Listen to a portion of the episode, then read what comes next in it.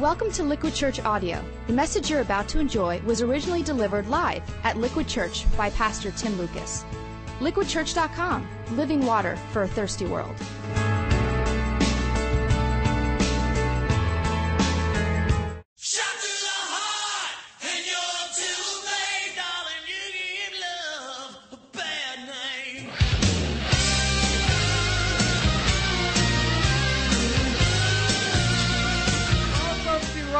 So glad you're here. Have a seat. Scooch over some so we can fit everybody else in here. Good times. Can we hear it for the band one more time? They did an amazing job. My goodness. Thank you, guys. Thank you so much. We had an amazing week kind of just uh, just practicing for this, and uh, I just need to know how many of you were actually in high school or senior high when that came out? You were, okay, New Jersey born and bred. Raise your hand, okay? Yeah, I, oh, I, yeah, I saw your Z twenty-eight in the parking lot. That's awesome. Uh, some of you, if uh, you were with us last weekend at our Party on the Green, you're probably familiar with that song. How many of you were with us Saturday at our Party on the Green? You were out there in Morristown. Awesome. Great to have you. If you volunteered, thank you. It was an incredible day. If you're new and just joining us, you're visiting, this is an incredible church. I need to let you know two things about our church just up front. One, we are unapologetically a Christian church. That means we are Christ-centered, we are Bible-based, we're a little bit O C D about Jesus, that whole thing. But if you're Protestant, you're Catholic, or, or Jewish, or you're not even sure kind of, you know, what you believe, you are welcome here today. Wherever you are, no, no kind of, you know, guilt them and, and, you know, you're going to hell kind of thing and, and, and manipulation. But we're going to meet you wherever you are. Um, this is the kind of church where it's a safe place to ask questions about God and faith and actually have some fun in the process. Uh, that's the second thing you need to know. We're contemporary. That is one of our passions, is using contemporary culture as a springboard for diving into God's spiritual truth. And this is the kickoff for our new series, if you didn't miss it, titled Rock God. And if you were at our party last weekend, you had a little taste of that New Jersey classic, You Give Love a, a Bad Name. That takes you back. Uh, I was in, in high school. Can I ask how many people actually at that point had a mullet? How many of you had were wearing a mullet? Pastor Tom had a mullet. Uh, you probably saw Pastor Mike still has one. Uh, so we're going to, you know, maybe you rock those, you know, big Reebok sneakers. But last Saturday on the green, our band played, and that was a miracle in itself. Uh, if you were there, you know it was supposed to start at eleven. At about ten fifty, the skies opened up, and it just poured. It was torrential. You see Pastor Glenn in the fetal position underneath the table there. Um, but our army of volunteers would not be stopped. It was amazing. You guys who served, phenomenal. And after the tsunami, the sun came out, and, and so did the people. Um, there's about over a thousand people there, and this party was really our church's gift to the city of Morristown. It was a phenomenal time. The kids were all over the bounce house. There were a lot of adults, by the way, I saw on the Velcro wall there. That was that was interesting. Uh, but David and the band played and just gave us a little little taste of New Jersey uh, music, which is totally appropriate. I don't know if you know this. Um, David, uh, who, who leads our band, David Bancroft, is British, but he's really Jersey in his heart. I don't know if we have that picture of him from his days back in Manchester. Um, incredible, incredible footage. Anyway, we are glad you're with us uh, for week one of Rock God.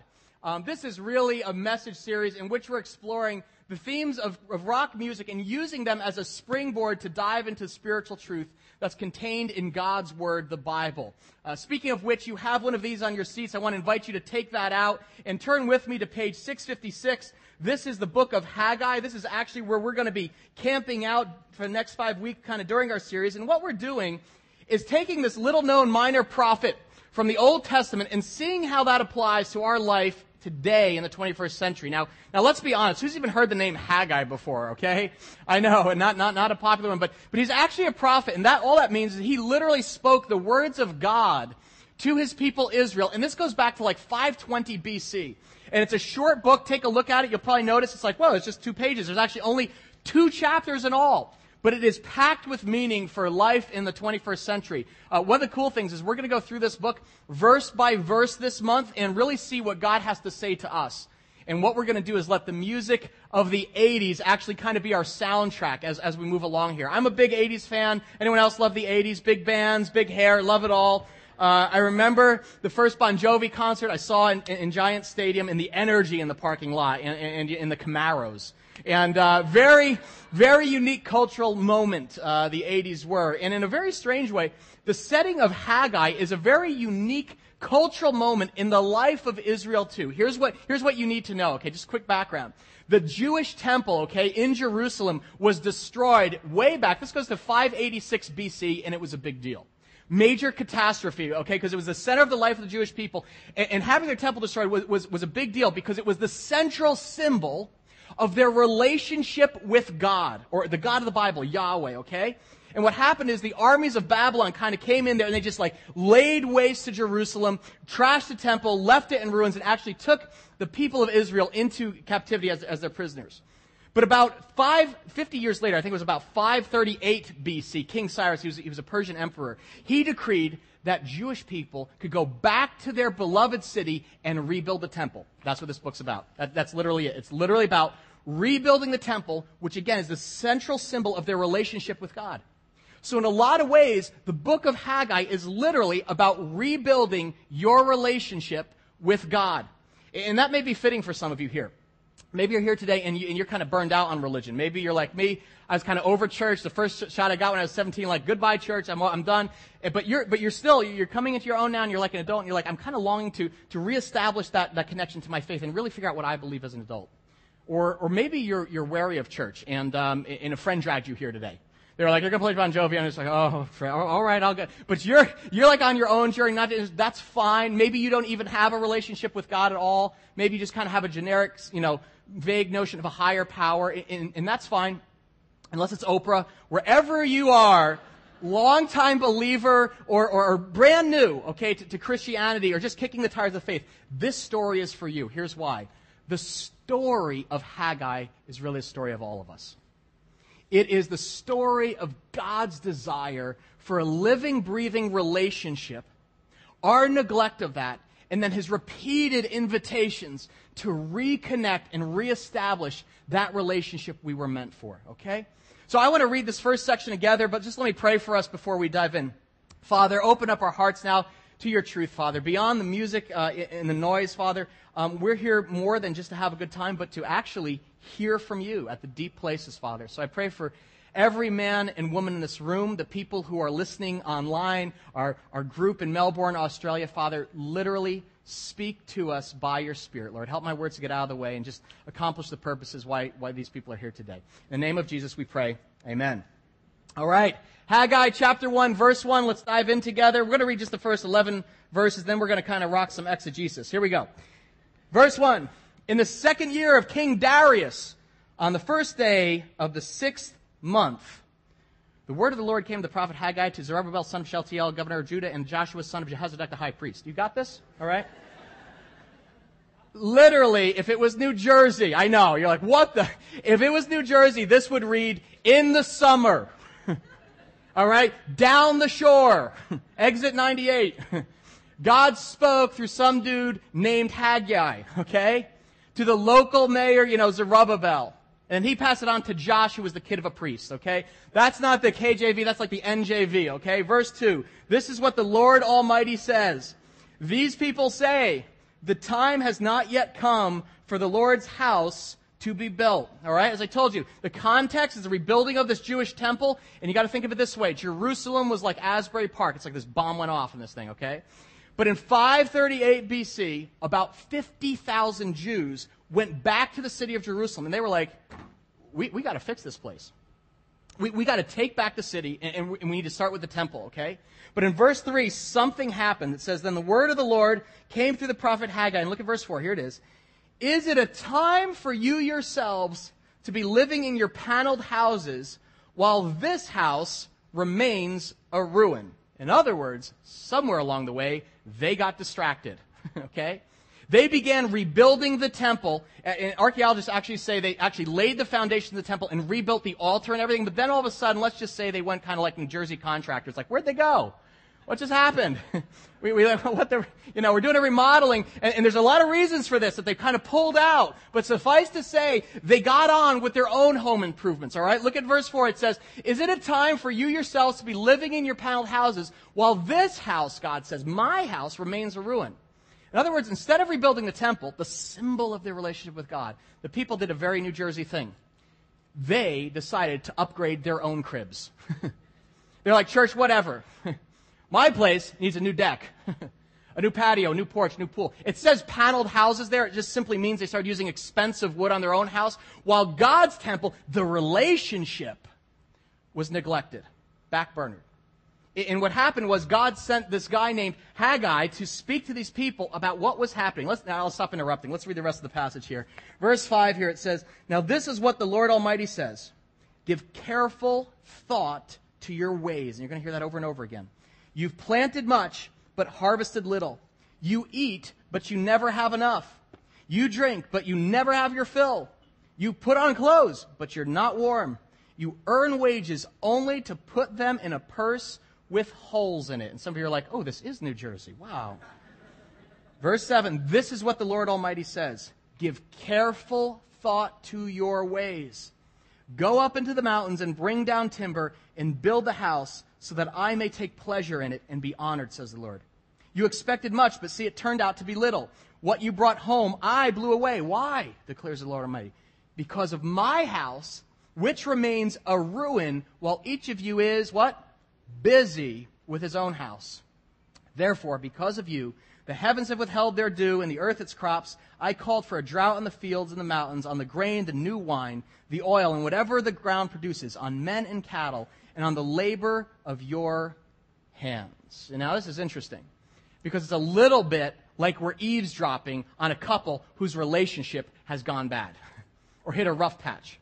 Because what Haggai's describing here is basically the theme of every love song of the eighties. I want you to think of like the big ballads of the eighties. You remember Mister Mister? Take these broken wings, you know, and learn to fly. Kind of broken relationship, you know, cutting cutting crew. I just died in your arms tonight. It must have been something I said. Every eighties song basically follows the same pattern, okay? In the first chorus, it describes this love relationship between two people. Two people fall for each other. It's all passion and love and promises to be faithful. That's the first chorus. But in the second chorus, what happens? Smash up. Someone screws it up. Usually it's the guy. And, and through betrayal, or in the case of the Jewish people, just neglect. Someone screws up the relationship, and now there's tension here. And that's the premise for every big eighties love song, and really Haggai, about unrequited passion and the pain that comes with it when someone puts more in the relationship than you. Shot through the heart. You're the one to blame, right? You give love a bad name. You know what? I play my part. Throw this up on the screen. Look at these lyrics. I play my part. You play your game. It's kind of an accusation. It's you. You give love a bad name. It's all lip service. And that's basically the accusation God's levying against his people. God is like, I want this, a relationship with you. Not a religion, but a back and forth relationship. I'll be your personal God. You be my exclusive people. Sound good? It's like, yeah, great, great. Let's build this relationship, which the temple symbolized, together. And the people are like, awesome. That, that, that, that's great, God. We'll, we'll get to work, you know. And so they start working. It's like Monday, Tuesday, Wednesday night. Whew, man, relationship is, is hard work. I'm going to actually take a half day Thursday. Is that cool? Uh, and, and it's like Friday. I'm, I'm actually, I'm sorry. I'm just going long weekend down the shore. And, and, and, and Monday, oh, I forgot to call. And God's like, what's going on here? What, what, what happened to this? Somebody somewhere is like checking out. I know it's summer and all, but somebody's phoning it in and neglecting this. Our relationship is in ruins. It's gone to pot. Look, I know, and, and we all, you know, you can identify with this. I know you say you love me, but look at this. All your time is going to all that other stuff that interests you, and this has gone to seed. And if you've ever been in a relationship where that's happened, inequity between the partners, you know how that goes. No, no, no, no, that's not true. Well, I still care. I, I still love you. No, no, no. No, I play my part and you play your game. You know what? You give love a bad name. It's all lip service. It's not love at all. Those of you who have been in a relationship that has been neglected, you know how that feels. That's why everybody loves singing along with like a little bit of edge, like, shot through the heart. You're like, yeah. Because it's the anthem. A broken relationship. It's the anthem of every rock anthem in the eighties, and it is the story here in Haggai. But you know what? It's our story too. That's why we laugh with it. Because I'm guessing that there are many of us here who, if we were completely honest, if we, if we let's use the, the, the phrase, give careful thought to our ways, we'd have to admit, when it comes to our relationship with God, we're a lot like the Israelites. I mean, you're, you're in church, which in many circles means like, hey, you're, you're serious about God. But the reality is this. Going to church is not the most accurate indicator of the vitality of your relationship with God. In fact, you can actually be sitting in church and you can sing songs and have your heart completely checked out, off in a whole other direction, because your priorities are somewhere else. And you know what happens? That's when people look at a relationship and they say, well, you know, her heart's not in it really. I mean, or they're still together, but he's just kind of like, you know, going through the motions. And the reality is we do that with God. Longtime Christians, brand new followers, we say that our relationship with God is the priority, but the way we spend our time, our energy, our resources, our strength tells another story. Haggai one two, look what it says. He says, God says, these people say, the time um, has not yet come for, for, for this relationship to, to be built. And what he's saying there is that people were actually kind of procrastinated, or they make excuses, you know, kind of for their neglect. You know how that goes. You kind of, well, you know, it's summer. I'll get serious in the fall. Or, you know, I'm not totally one hundred percent on this whole faith thing. I think I'm going to wait till like later in life when, you know, when I get married, then I'll kind of, we'll get serious. We'll do that kind of thing together. Or when we have kids, then we'll have time to do that. Um, you know, um, my time has not yet, you know, come. Really, God says. Is it a time for you yourselves to be living in your paneled houses, doing your own little thing over here, while this remains a ruin? You seem to have time for a lot of other stuff. And you guys know this. We make time for what's important to us. And I can, and God's like, I can see your own little life, your paneled house, that's pretty important to you. But this is in shambles. God basically calls them out. He's like, I played my part. In fact, I'm investing in this, but you're playing a game, neglecting me. Everyone in this room who is in a relationship, which means everyone, you know that. You invest your time in what's truly important to you. And when one party in the relationship gets neglected, they feel it no matter how much the other spins it or tries to kind of explain it or, or, or hedge away. It is painful when a relationship kind of falters and, and, and one partner is more passionate than the other. I know, I speak from personal experience.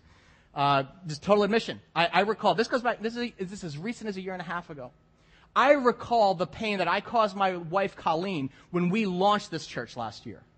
Uh, getting a, getting a church kind of off the ground, just kind of, it's a startup kind of thing, takes a lot of hours. Those of you in business, you, you know, it takes a lot of hours. And my wife, Colleen, was super understanding. We kind of went into it eyes wide open. We're like, this is going to be a tough year. It's going to be a lot of, you know, a lot of work. And she sacrificed a lot of late nights, weekends, but all the details of it, just uh, it just started consuming me. I, you know, men, we just kind of do this. It's like we put our mind on task, you know, just kind of focus on this kind of thing, right? And it's like so many new people, decisions to make, messages to prepare, and slowly and subtly, I began neglecting our marriage.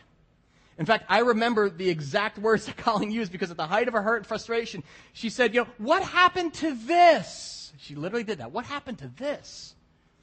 And, and, and short of it was this. She felt, Colleen felt, I was neglecting our marriage. And you know what? She was right.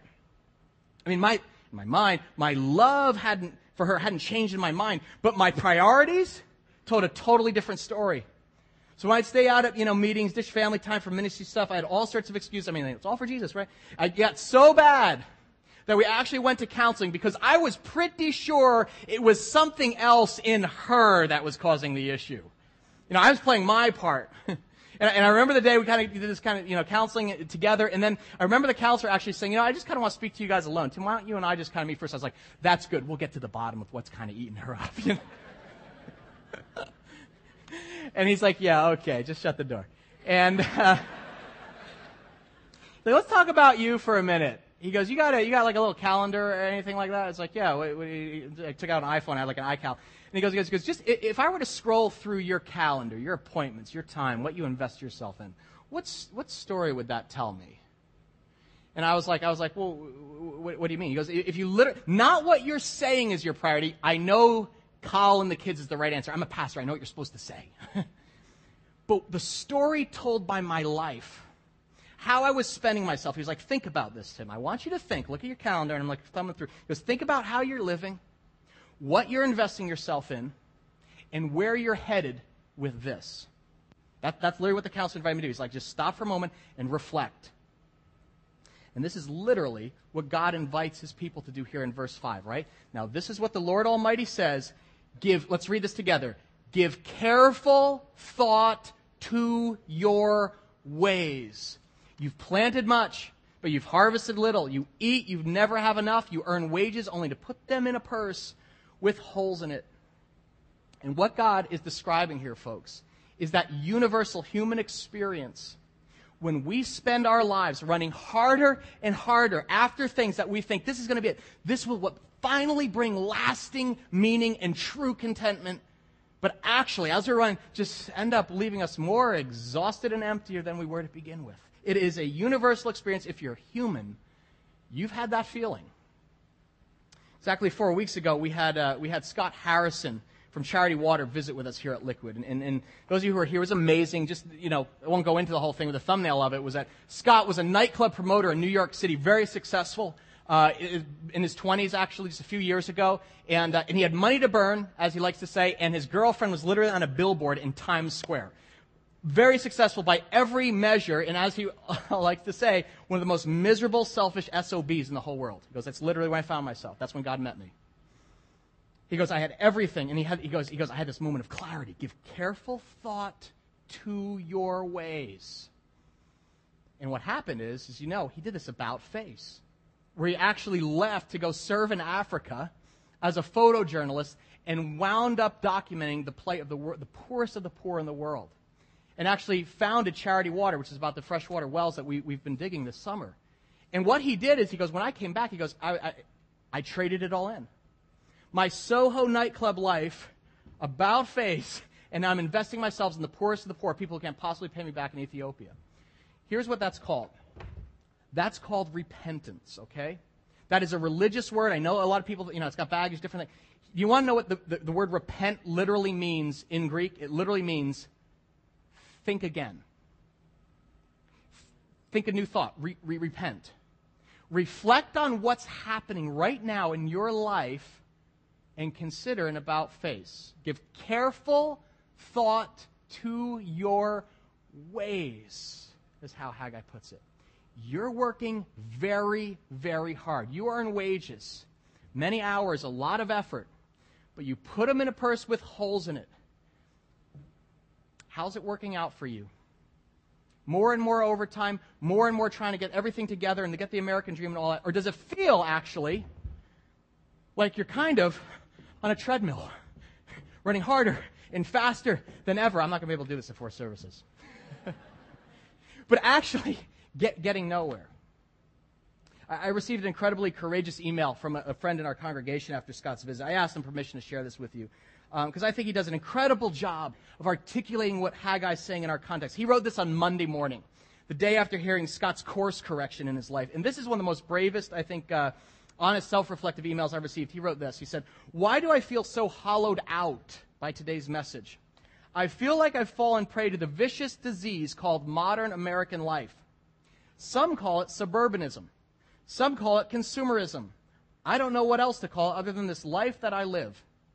By all accounts, Tim, I'm living the life. And then he lists this. He says, a promotion-filled career, a godly, beautiful wife, vibrant, healthy kids, loving, supporting family, big house, great zip code, restaurant quality wine cellar. And I've even got decent hair. Ha ha, parentheses. I've known about the divide between America and the rest of the world forever. But for some reason today, that divide was so pronounced on a personal level. I feel like I've been knocked off my bearings, and it's been an unsettling day. No need to reply. I just needed to go to confession. You're a priest, right? Yes, but not a very good one. What I think he just nails is describing something that we all feel. Living where we do, when we do. It's called the pull of like upward mobility. It's part affluenza. It's part just kind of this undertow of this consumer culture we live in. But there's something in the water where we live, particularly on the East Coast, that naturally invites us to look for meaning and purpose from the stuff in our lives rather than the giver of those gifts. That is because in this, in our little corner of the world, in Oz, okay, where we live, our crisis isn't, it isn't a physical crisis like drought or famine in the third world typically, but it's a spiritual one. It's not caused by material lack, but a belief that material excess will finally provide the deep soul satisfaction that we're looking for. Now look, maybe you don't identify with this email. I understand that. Maybe you don't have a house or a great job, or you wish you had a spouse, or the picture-perfect family, or you're like, forget it, restaurant, what, wine cellar, whatever. But tell me there's something in you that doesn't just be like, at least, I wish I could at least taste it to see how bad it is, you know, to see for myself. I just wish I could know the, the, the, the, the sadness of rejecting such a thing, right? That's the undertow of the American dream. A paneled house, that's what Haggai calls it. A full barn, working harder, getting ahead, and somehow, somewhere along the way, actually, well, I don't know what happened, but this starts falling apart. We laid a foundation, but we haven't made much progress since. Maybe you're stalled in your Christian life. You accepted Christ in your heart, and you were, and now just the foundation's there. Because see, when God gets, when God becomes an add-on to our Western notions of, of, of success, God doesn't do second place. When we neglect to put God first, we can labor all we want, we can be successful, but it's all in vain. Some of you know this. You, you've been blessed materially. You, you, you've gotten there, but deep inside, you're like, why is there still this little voice that says, why does it seem like I was made for something more? Where do you really believe you'll find true satisfaction? What, what, what story would your calendar, your checkbook, your efforts tell? I mean, maybe maybe it's money, career, your job. I'm a recovering workaholic. I still struggle with that. Maybe it's a relationship. You're convinced. You're like, happy. I will finally be happy once I'm married. Or if you're married, you may be like, you know, once I'm apart from him, then I'll get my joy back, you know. Or if we, you know, if we can have kids, you know, or or or or, or if I could afford my, if I can actually make the move from New Jersey to someplace cheaper, then I will finally find that, and then I won't feel so empty and exhausted running after it. Really, give careful thought to your ways. You've planted much but have harvested little. You eat but never have enough. They're not starving. You drink, never have your fill. It's just going through a strainer here. You've got pockets with holes in it. In other words, he's saying the harder people worked to build their own kingdom, the less they actually had, because they neglected this. They dabbled in it on Sunday, but it wasn't first priority. And, and and so the effects of it was a lot of overtime, but, but little fruit, eating a lot, but always hungry at the deeper places. And folks, that's the truth. The reason you feel that way is you are hungry for a relationship that only God, through Jesus Christ, can fill. You were created for it. God, through Jesus Christ, can fill this, but until you take a radical step, okay, of, of, of re- give careful thought to your ways, and turn this way, radically realign your priorities. It doesn't matter what your job is, who you marry, or how much you earn. It will leave you empty. Great house, paneled crib. This, in ruins. Give careful thought to your to this past summer. What what what do you find? Does anyone here find that you are making more and more efforts to get ahead financially, or or, or, or but you're finding greater and greater disappointment in your inner life? Is it possible? Just possible that it's not about this, what's in your wallet, but about this. Um, this summer, um, my little girl, Chase, has shot up. She's getting tall. She's gone through this growth spurt. She's six years old. She's up to here now on me, and I'm like, I can't believe this. I'm going to be that little dude, little, the little father at graduation with the you know white hair. My little, you know, my girl is. Anyway, she's she's six, and so she's got these long legs now, and she's starting to do this thing that kids do, you know, when they start trying to take two and three stairs at a time. When they're going upstairs, they try to, like, jump stairs and everything. So we get to the mall last week, and she sees this escalator at Macy's. And, uh, yeah, like every kid, she gets the idea, right, of trying to run up an escalator that's going down. And, and yeah. And so I'm there, and she's like, Daddy, can I try to go up the escalator? And, of course, I'm like, no, no, you'll crack your head. No responsible parent's going to let a six-year-old try to go up a down escalator. But uh, your mother's still in the shoe department, so... Uh, go for it, you know? And actually, I was, I was like, oh, I'll just kind of watch, you know? It was actually kind of comical because this escalator's going down faster than she can get up the stairs. So she starts trying to, like, lift up and take the stairs two and three at a time. She's holding on the railing, but the railing is pulling her back down, you know? Holding onto it. No matter how much effort she put forward, she'd take two, and the escalator would slide her back four. She couldn't make any ground. Until finally, she got so tired trying to do stuff, she's like, I'm getting worn out. I'm like, hold on. she's, she's going down. She must take fifteen to twenty steps at one point, and then it just took her and just landed her on her butt, and then all the security guards came to Macy's. She's sitting there, my little girl. You know what that's called? Life. It's called life. The harder you try to climb, the bigger effort to the steps you're trying to make, because that's going to go, it's going to get me to the top, the less lasting progress you actually make in reality. Israel's problem was confused priorities. And while they worked harder and harder trying to get up the stairs, all they got was spiritual exhaustion and physical emptiness. Look at verse nine here. Haggai continues. He says, "You expected much, but it turned out to be little. What you brought home, I blew away." Why? Here it is the answer. "Because of my house, this, which remains a ruin, while each of you is busy with his own house." Would you notice something here? These were not bad people. These are not bad people. These were God's chosen people. They were handpicked by him for a critical task to rebuild the temple. They weren't bad. What's the word? They were just what? Busy. Is there any word that better describes the phenomena of living in New Jersey at the end of the twenty-first century? See, what's urgent in life is always the enemy of what's truly important. And when we busy ourselves with what's urgent, home, career, relationships, sports, vacation, trips, pick your pleasure, it subtly crowds out what's important. This. What you brought home, I just, I blew it away. Meaningless, meaningless. It's Ecclesiastes, it's a vapor. It's gone tomorrow. It never lasts. Now, here's the scary part. I don't like this, but this is kind of where we kind of leave off here.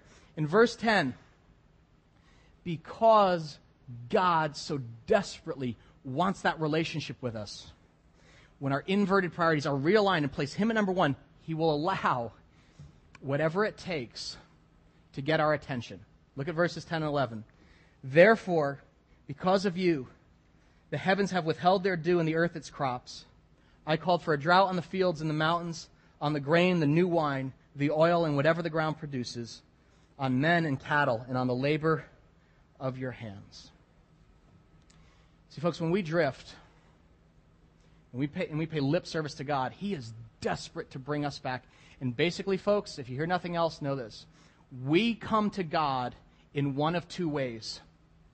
What are two things are the catalysts for coming back to God? One, through revelation. God graciously reveals himself to us in his, in his spoken word, and we actually go like this. Oh my gosh, he's describing my life. Why is it up there on the screen? This is weird.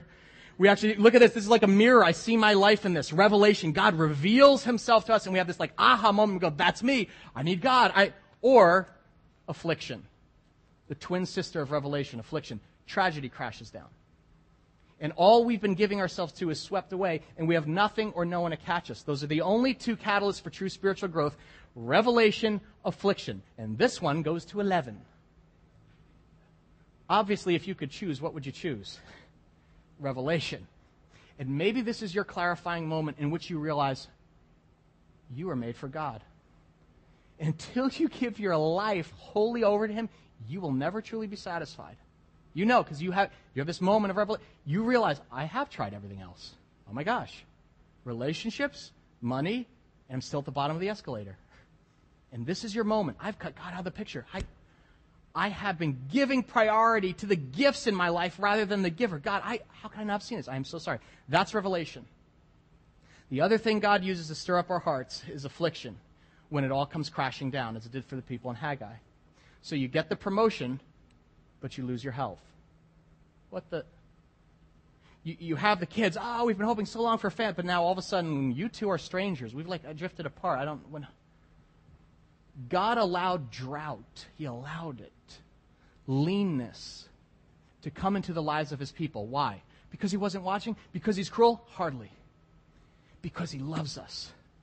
And we'll do whatever it takes, including the painful process of smashing our idols, to call us back to himself. Furniture, food, flat screens, fame. The curse of modern life is a deep-seated dissatisfaction. People have everything and yet are miserable. And so God gives, he sends the gifts that no one wants, affliction.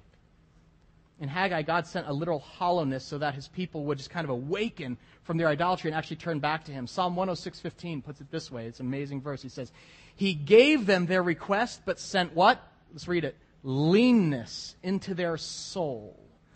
Leanness, shallowness, what my friend called a hollowed out feeling. It was this longing, this longing for, for this. And our soul is never satisfied until we get our priorities straight. And here's, here's the deal, folks. at this moment, I just want to call this out right now in this room. It is very easy. You could feel despondent or guilty at this moment. Yeah, I have been neglected. Don't sit there. Feel it if it's true, but don't stay there. Because the Haggai is an invitation. God actually literally says, he says, reflect. Give careful thought to your ways. And it's this invitation to think a new thought. Repent. Learn to live an entirely new way. This is a book of hope. You're going to see this. The whole thing, as you're going to see in the weeks to come, is about rebuilding that intimate relationship with God. So if you're a longtime believer and you're going through a dry spell, this is your month, okay? You don't have to wait till this fall to like reconnect spiritually. God didn't go on vacay. He came to invite you today, okay? If you've never begun that relationship with God, maybe you've just kind of tinkered with the idea, but surrendering your life to God fully, like wholeheartedly, that hasn't happened yet. This is your invitation. The, the chorus of Haggai's song goes like this, right? First chorus, God wants a relationship with us. Second chorus, we neglect it. We build our kingdom instead of his. We give lip service instead of love, and, and, and we give love a bad name. Third verse, no matter how much we accomplish, it will still leave us empty. You planted much but harvested little. You work your tail off, but you're not bearing fruit that lasts. Fourth chorus, come back. Come back. I want you back. I want come back to the life I designed you for. That is the invitation of the final verses that we're going to end on here, verses seven and eight, where God says to his people, give careful thought to your ways, and now go. Go up into the mountains and bring down timber and build the house so that I may take pleasure in it and be honored, says the Lord. In other words, come back. Let's rebuild this together. No matter where you've been, where you are in this moment, God says, put down the hammer, turn off your BlackBerry, and come back. Get off the escalator to nowhere. It is not too late. It is never too late. If you hear nothing else about the Christian faith, God of second chances, to realign your priorities and experience the life I created you for, because apart from your work, apart from your stuff, apart from him, apart from her, come back to me and let's reboot this thing together. Note that he says it's actually going to take time and effort. It's like you're going to have to go up into the mountains. You might have to withdraw to hear my voice fully. You're going to have to do some, and bring the timber. There may be some heavy lifting involved here, okay? But I want to do you. I want you. I want us to do something that you've been putting off. Build this. Build on the foundation maybe you had years ago, but it's just kind of let drift since, and, and now it's in ruins. Put this first, and then guess what? The rest, everything else, that will follow. That will flow from it. five hundred years after Haggai, a Jewish rabbi came along, and he said it like this. Seek first God's kingdom and his righteousness, and all these things will be added to you as well. This was a moment of decision for Israel, and maybe it is for you too. Hey, the story of Haggai, folks, that's our story. Remember, we come to God in one of two ways. Revelation or affliction. At the end, to come to the place where you've been investing yourself and running harder and realizing it needs nowhere. Affliction. And you miss out on this and all the joy of a life that was meant to have God in the driver's seat, not the back seat. God invites us to choose. That's his graciousness. He lets us choose. Choose revelation. You, you have a choice today, and in fact, I can think just of two next steps for, for each of us, every person in this room watching online, uh, to consider. Um, maybe it actually, your, your next step today is starting that relationship for the first time. When God called them to rebuild the temple, what that inferred there is that there already was a foundation to begin with. Rebuild the relationship. Before you can rebuild something, you got to start it. And a relationship with God is no different. That rabbi who came five hundred years later, his name was Jesus Christ. And he made this incredible statement that nobody understood. He said, destroy this temple, and I will raise it again in three days. And he wasn't referring to the physical Jewish temple, but his physical body. And when Jesus Christ, when, when God sent his son to die in our place on a cross, it was God's way of saying, I love you this much. So much it hurts. I will pay the steepest price to win you back. And Jesus said, I will be afflicted to reveal God's love to you. That's what Jesus did. On the cross, he died in our place, all for the forgiveness of our sins. And when he was raised back to life three days later, it was so that we could begin a brand new life too.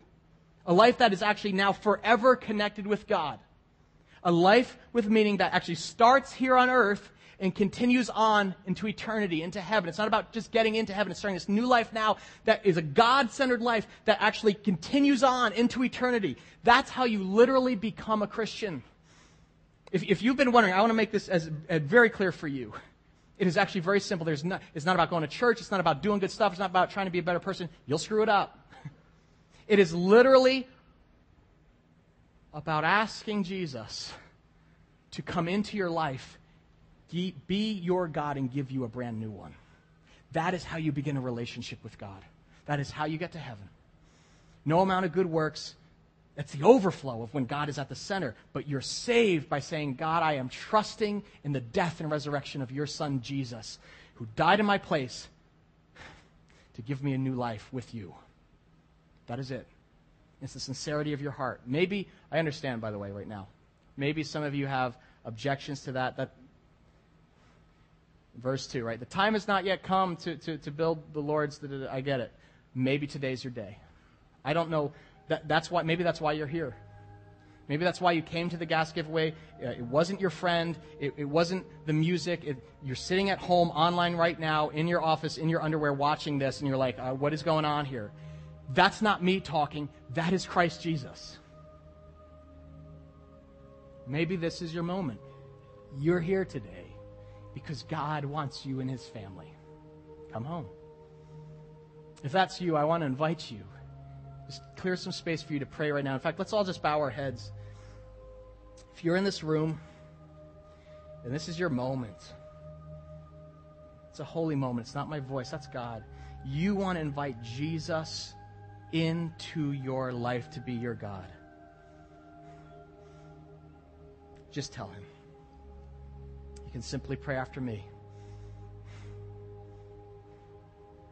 Father, I've given everything, and I've come up short. So today, I am inviting your son, Jesus, into my life. Please give me new life. Thank you for dying, Jesus, for my sins and being raised to new life so that I can have a life with you. Your life for mine. Come in, Father. I want to live for you, and I need your help. I need your spirit.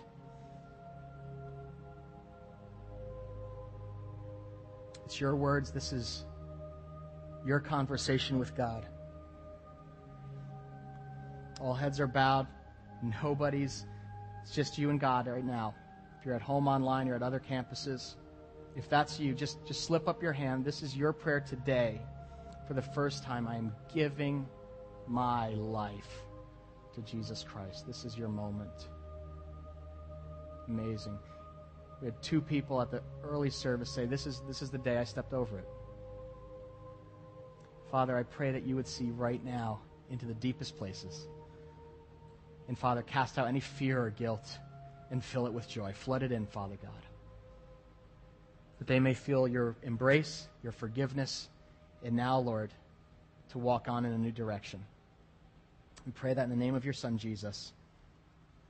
Amen. If uh, if that was you, if that's your, your prayer today, or maybe it's actually uh, you're saying, gosh, this touched on something here, and I need someone to help me and, and come along, would you just pull out of your bulletin, it's called a connection card, it looks like this. And I want everybody actually to take this out, even if you've been coming for a long and, and this is your moment, just to let us know that you were here. But on the back, it says, on my spiritual journey, I'm inviting Jesus Christ into my life for the first time today. If that's you, maybe you didn't put up your hand, you said, I want to know more about this, or I got questions, just check that off. Or if there's something that we can pray for you by name, this is where you put it, where it says comments, prayer requests. We read everyone and we pray for you by name, because that's the kind of church we are. We're about coming alongside of you, helping you take a next step back to God. So let us know what we can pray for, or if there's an area where you're saying, wow, I'm really struggling with this, and this, this message kind of spoke to me and raised raise that topic in my life, let us know so we can pray for you, right? We're not going to spam you or anything, but just fill that out and leave that on your seat. Maybe that is your prayer. I can think of that um, certainly for, for many of us. Maybe you've been in the Christian journey for some time, but you realize the priorities have slowly kind of shifted there.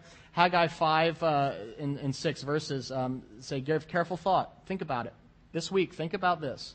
And he gives these areas. You've planted much, but seen little fruit. You earn wages, and there's like holes in your pocket in your spiritual life. I don't know what it is for you. Maybe it's time. Maybe it's money. Maybe it's muscle. What are you investing in?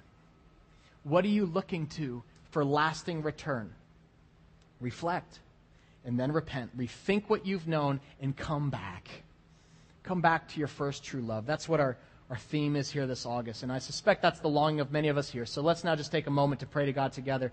Father God, our hearts are restless until they find their rest in you, and we thank you, Jesus, for giving us an appetite that nothing else in this world can fill. I pray right now, Lord, that even you would stir that hunger, Lord, and apart from our stuff, apart from our relationships with one another, Lord, call us back to yourself. Thank you, Father, that it's never too late, that there's no shame or no punishment waiting for those who are in Christ Jesus, but instead embrace and restoration.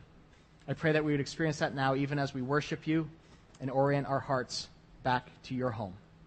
In the name of Jesus, we all pray together. Amen.